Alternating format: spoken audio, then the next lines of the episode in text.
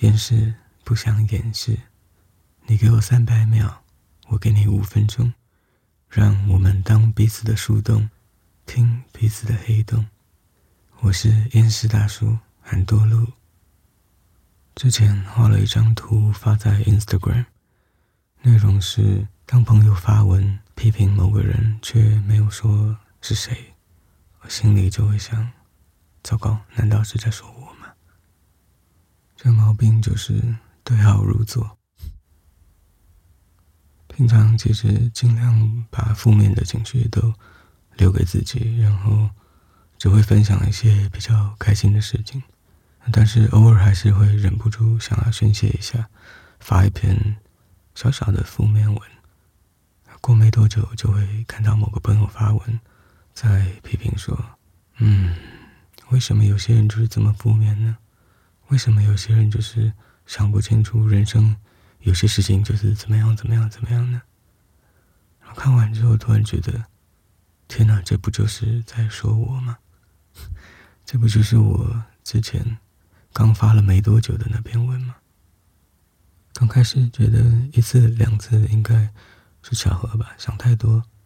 但是后来每次我发了类似的负面文的时候，就会看到他又发文批评同样的事情，突然就觉得糟糕，他是不是每次看到我在聊一样的事情的时候就会受不了，然后就会发一篇。回我，但是又不想伤害我们的友情，所以就不说是谁呢？嗯，这种时候又不能去问说：“哎，你是不是在说我？”嗯，就但是又没有办法不多想，所以就陷入一个无止境的苦恼的循环地狱。有的时候甚至是没有说出来的事情，可能他是人生里长期一直觉得没有达到的目标，一直没有做到的事情。然后在努力的过程，因为不断的沮丧、失望，开始做一些比较激进的手法，或是可能稍微绕了一下捷径，或者是稍微背离了一下自己的原则。某一天，发现跟这个事情相关的朋友，可能是同样领域或者是相关性有重叠的朋友发文，然后说：“啊，我真是受不了，有一种人。”他会怎么样？怎么样？怎么样？或者是每次看到有人会为了想要怎么样就怎么样？怎么样？怎么样的时候，心跳就会停一拍，然后糟糕，这个是在说我？长期下来觉得非常非常的苦恼，非常的难受，因为会觉得我其实已经很辛苦的在努力，然后在想办法。然后，为什么大家都不能体谅我，要用这么严格的标准来要求我呢？但后来觉得，嗯，不太对劲，自己不会是宇宙的中心，不太可能每个人的生活每分每秒都在看着、等着看我出什么差错，或是讲错什么话着。嗯，后来想想，发现这个问题其实，在网络时代。尤其是社群平台接管之后的这段时间，变得越来越严重。以前的网络大部分就是让大家交流，你很难去认识、看到某一个人太多的样貌。那当然也有人会写部落格，但是到了社群平台兴起之后，本来我可能好几天才会写一篇分享我自己的心情。那变成我一天就会发好几篇，频率增加了很多，而且看到的人也变得比以前多很多。嗯，因为在网络上放了太多的自己，所以就觉得别人应该知道了我很多的事情。也因为这样，反过来很容易在别人的文章里看到看到自己，会觉得，哎，他这好像就是在说我吧。那另外一个问题就是暗赞这件事情。以前写部落格的时候，就只能看到有多少人读过这篇文章，但不知道是谁。有了暗赞这件事情，你知道谁看过我的文章，而且他留下了一个赞，他留下了一个痕迹。久了之后，就会知道谁常常看我的文章，然后突然某天有一篇他没有来按赞，糟糕，他是不是不喜欢这一篇呢？这个状态在网络时代之前就有，例如说，每天都会聊天的朋友，突然有一阵子没有联络了，甚至是情侣，好几天突然没有打电话，我们就会觉得糟糕，怎么了吗？发生了什么事吗？为什么他不跟我联络了呢？他在对我不高兴吗？我说错了什么话，做错了什么事吗？但因为以前这种事情要好几天才会开始觉得紧张。在网络上每天要发好多文，看好多文，这种焦虑很可能很快很快，在很短的时间就被触发了。最麻烦的就是人跟人之间，其实其实很难做到对大部分事情的意见都是一致的。但我们又习惯在社群平台上发表对所有事情的意见，也因为这样，意见不合这件事情。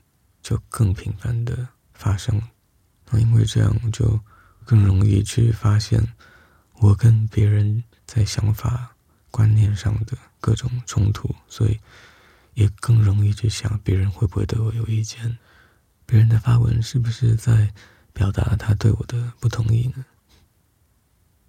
但话说回来，为什么要对号入座呢？就是那个号到底是？那个号码到底是什么呢？我很认真的反省了一下，后来觉得突然想通了。其实我会对号入座，会在意别人是不是在说我呢的这些事情，本身我自己对自己就已经打了问号了。也就是在别人质疑我之前，我已经在质疑我自己一段时间了。例如，当我发了一篇小小的负面文之前，我常常会挣扎：我真的要发这一篇吗？会不会对别人造成困扰呢？那当然，想想还是发了，但也因此从发出的那一瞬间开始，就不断的在担心：啊，会不会对别人造成困扰呢？是不是已经对别人造成困扰了呢？然后就不断的在观察，有没有任何的迹象。显示别人因为这一篇受到了困扰，那戴着这样的眼镜去找的时候，当然很容易就把不相关的事情联想到是跟我想象的一样，就像在人群里很想要找到某个人的时候，就很容易把长得跟他很像的人看成是他。那有的事情也就像前面说到的，人生里一些一直很想要达成的目标，却一直没有做到。在沮丧、失落之余，会用一些比较激进的手法，自己平常不会做的事情，或是甚至稍微偏离了自己心里觉得是正确的、是正直的原则的方法，也因此在做这些事情的时候，自己心里已经产生一些内疚、一些罪恶感、一些自责，因为毕竟连自己都无法认同。那这个不认同，这个罪恶感放在心里面，它就像一个雷达一样，会去搜寻跟自己一样不认同这样的方式的人的文字的言论。所以我就明白了，其实为什么那么容易对号入座呢？因为在社群平台上公开了太多的自己，看见了太多的互动，做了太多的联想。但最重要的是，在怀疑别人是不是不认同自己的时候，我自己已经先不认同我自己了。嗯，那一样，虽然想清楚了这些事情，但还是没有办法改掉太容易对号入座这个毛病。嗯，不过有思考过总是比较好的，最起码在这些疑虑、这些问号冒出来的时候。可以告诉自己，我看到的不是别人对我的想法，而是我对我的想法。这是唯一能确定的事情。其他的事情能证明不能证明，还是一样，一边过着日常生活，做自己该做的事情，一边让这些问号就漂浮在那里吧。或许有一天，当我达成了自己的期待的时候，这些问号就会自己消失了吧。嗯，想起一首很喜欢的歌，Sting 的《It's Probably Me》，大概是我吧，可能是我吧。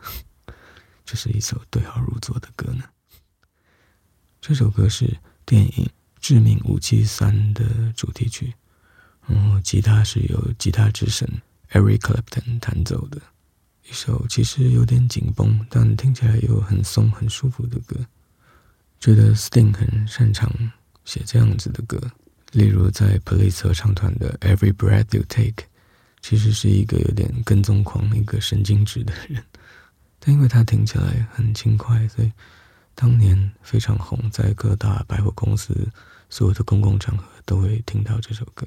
嗯，那今天纯粹是因为歌名的联想，想起了这首对号入座的歌，可能是我吧，搞不好是我吧。Sting is probably me.